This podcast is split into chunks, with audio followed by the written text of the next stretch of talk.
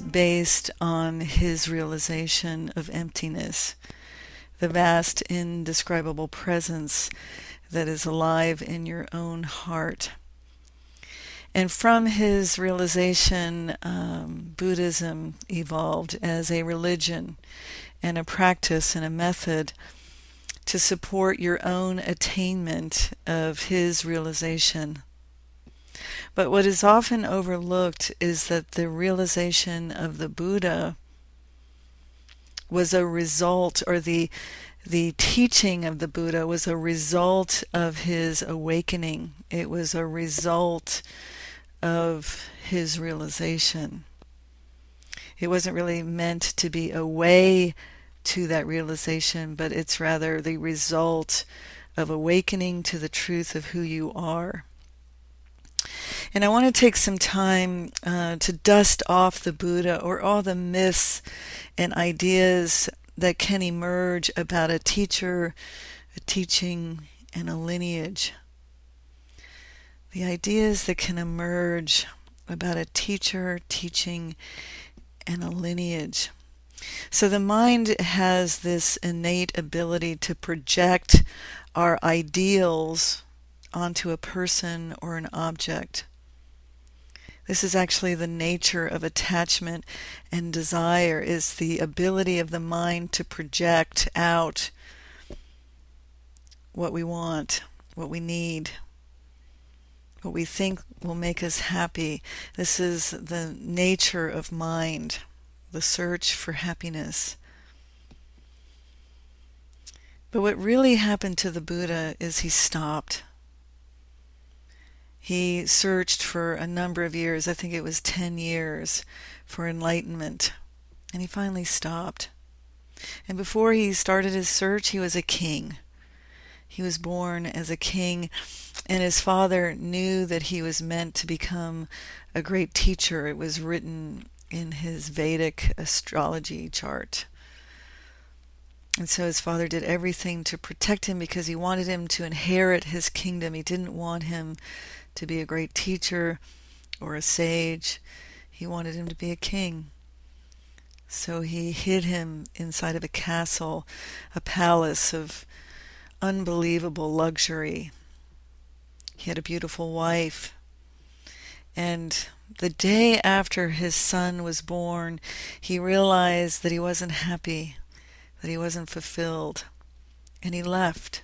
He left everything. He left all this luxury and what would have certainly been a happy life to pursue the meaning of life. What is the purpose of life? What does life mean? What is enlightenment? It was the beginning of his spiritual quest. And then, as we all know, he finally stopped under the Bodhi tree. He was tired of searching for enlightenment. After 10 years of searching, he finally stops. He's finally still and quiet. And he's determined.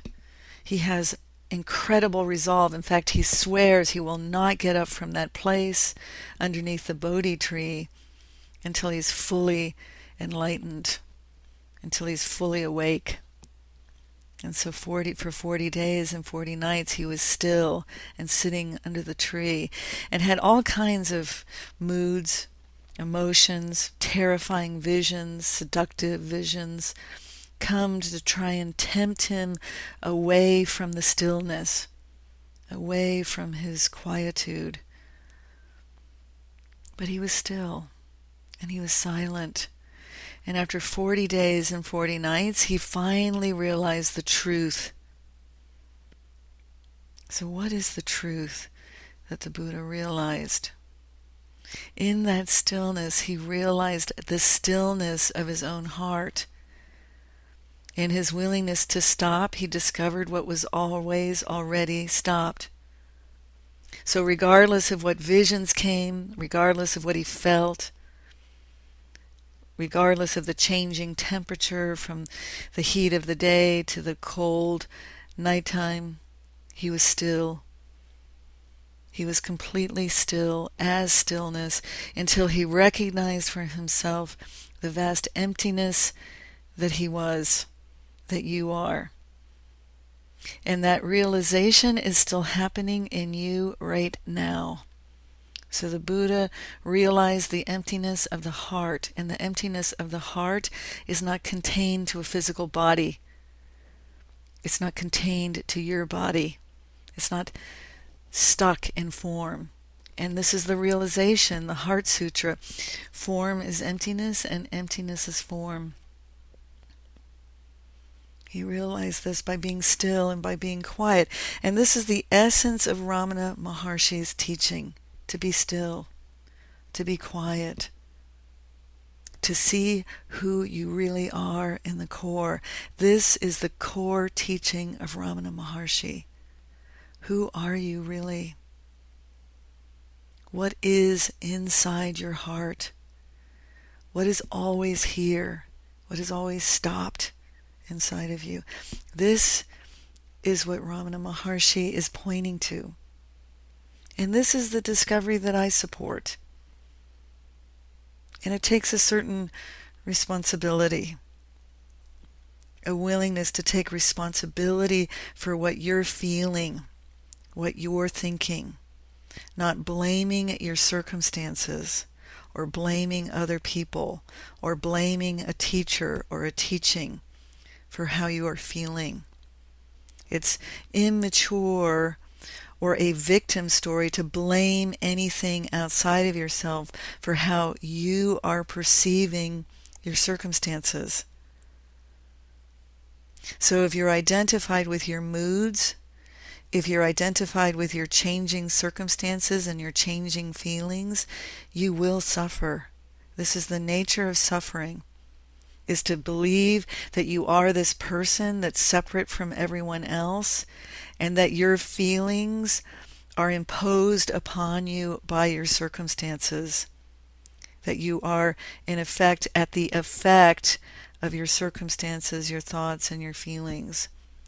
This is the immaturity that evolves from the deep belief I am me and I am separate from everyone. And so Ramana's teaching strikes at the root. It cuts through the root cause of suffering, which is this deeply held belief that I am me. I am this person with a past and a future. It's a deep seated feeling the sense, I am me. But like the Buddha, you have to be willing to stop, to be still, and discover, even in the midst of strong emotions, what is always still, what is always at peace. Are these emotions going to be here tomorrow or are they going to change? It's the seeing through these mood changes or these mood swings as something that is changing, constantly changing and moving. And if you identify with those moods and feelings and circumstances, you certainly will suffer. And this is the nature of suffering. But to break free from those mood swings is to stop, is to be still, and discover what's always still, even in the midst of the most scary vision or difficult circumstances or very strong emotions, you can discover what is always already still, peaceful, free, unending, happiness, your true nature, which is hidden underneath all of these movements of mind and changing moods, circumstances, and emotions. This is the essence of what the Buddha discovered. The emptiness in the core of your being is what we most avoid. We most avoid the void inside of us because it is so vast. It's so empty. There's nothing to cling to it. So when the Buddha sat under the Bodhi tree, he had to meet his own mortality. He had to meet the specter of death. He had to meet the seduction of attachment and desire and remain still. He had to, st- to be still so he could see through these changing movements of mind because it's all mind ultimately. It's how we perceive our emotions. And the gift of Ramana Maharshi is he gives you a choice to change your relationship with your thoughts, with your feelings, with your circumstances. To recognize that it's not who you are, that who you are is free of all those changing circumstances. This is the nature of inquiry, to discover this for yourself. And it does take a certain responsibility to be responsible for your own feelings, your own reactions to your circumstances. It's very mature to realize that your circumstances and your emotions and your moods are constantly changing. That your relationship with those thoughts and moods is what causes your suffering. This is maturity. It's not that somebody's doing something to you or your circumstances are doing something to you. It's this belief that something is happening to you that's wrong, that something's wrong. This feeling that there's, or that you're a victim, that somebody's doing something to you. This is uh, the victim story that you are at the effect of your circumstances or your emotions. And this is really deep suffering when you really believe that there's something wrong with you, there's something wrong with the circumstances, there's something wrong with a teacher, there's something wrong with a particular lineage. This is mind only. This is mind only. The essence of who you are is love. The essence of who you are is the most profound kindness and compassion. But the mind is cruel, and the mind is easily seduced by thoughts and feelings and circumstances. So, when I'm talking about responsibility, I'm talking about this really strong willingness to be still. The willingness to really be still when, when everything in your body is saying to move, to fight, to make something wrong, to make it bad to make other people wrong and bad, to see them as a threat, and then go into your strategies to protect, to keep yourself safe. When in reality, nothing will ultimately keep you safe. This is what it's meant by meeting death. Eventually, something will get you. Something will annihilate your physical form, whether it's cancer or a heart attack or an automobile accident or a plane crash. Something eventually will end your life. And the gift of Ramana is to actually stop and discover for yourself what is free in the body and also outside of the body.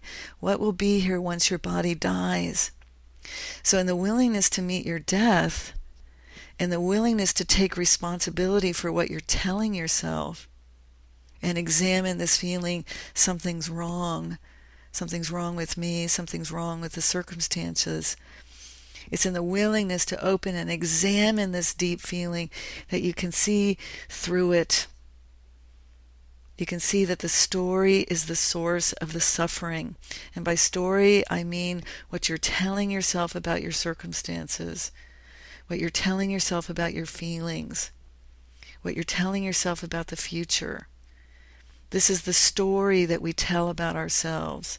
And it's in the replaying of this story that we suffer. It's in the replaying of this story that we become the victim, that we have no control over our circumstances. And we make every effort to regain control through the mind, through our strategies, through our beliefs, to protect this non existent me from an eventual end, which is the purpose of your mind. The mind is here to keep you alive. And certainly, inquiry is threatening to the mind. The mind's purpose is to avoid this void to keep you alive. So there's nothing wrong with mind unless you become identified with everything the mind is telling you, or this deep feeling or sense something is wrong, then you're suffering. Then you're caught in a story of you and how something is bad and something is going to hurt you. And this is where all of our strategies to protect ourselves come from. This idea that we need to protect our heart comes from this feeling that something might hurt us. So it's the willingness to open the heart, to risk being unprotected, that you can discover for yourself what needs no protection. Who you are is eternal, it is free, it is endless and vast. And you can discover this for yourself when you're willing to be like the Buddha.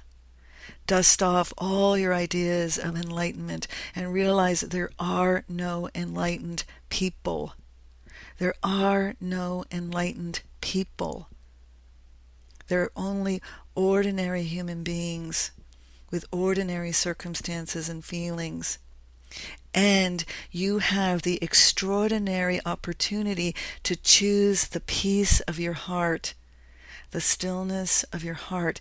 This is the choice that Ramana Maharshi is offering you the stillness of your heart. This is what the Buddha is pointing to, and the Christ, Jesus, is pointing to. Jesus had the same realization of the Buddha in the desert. And you can have that same realization in the willingness to stop, in the willingness to be still. And this is very simple, but not easy. It takes maturity, responsibility.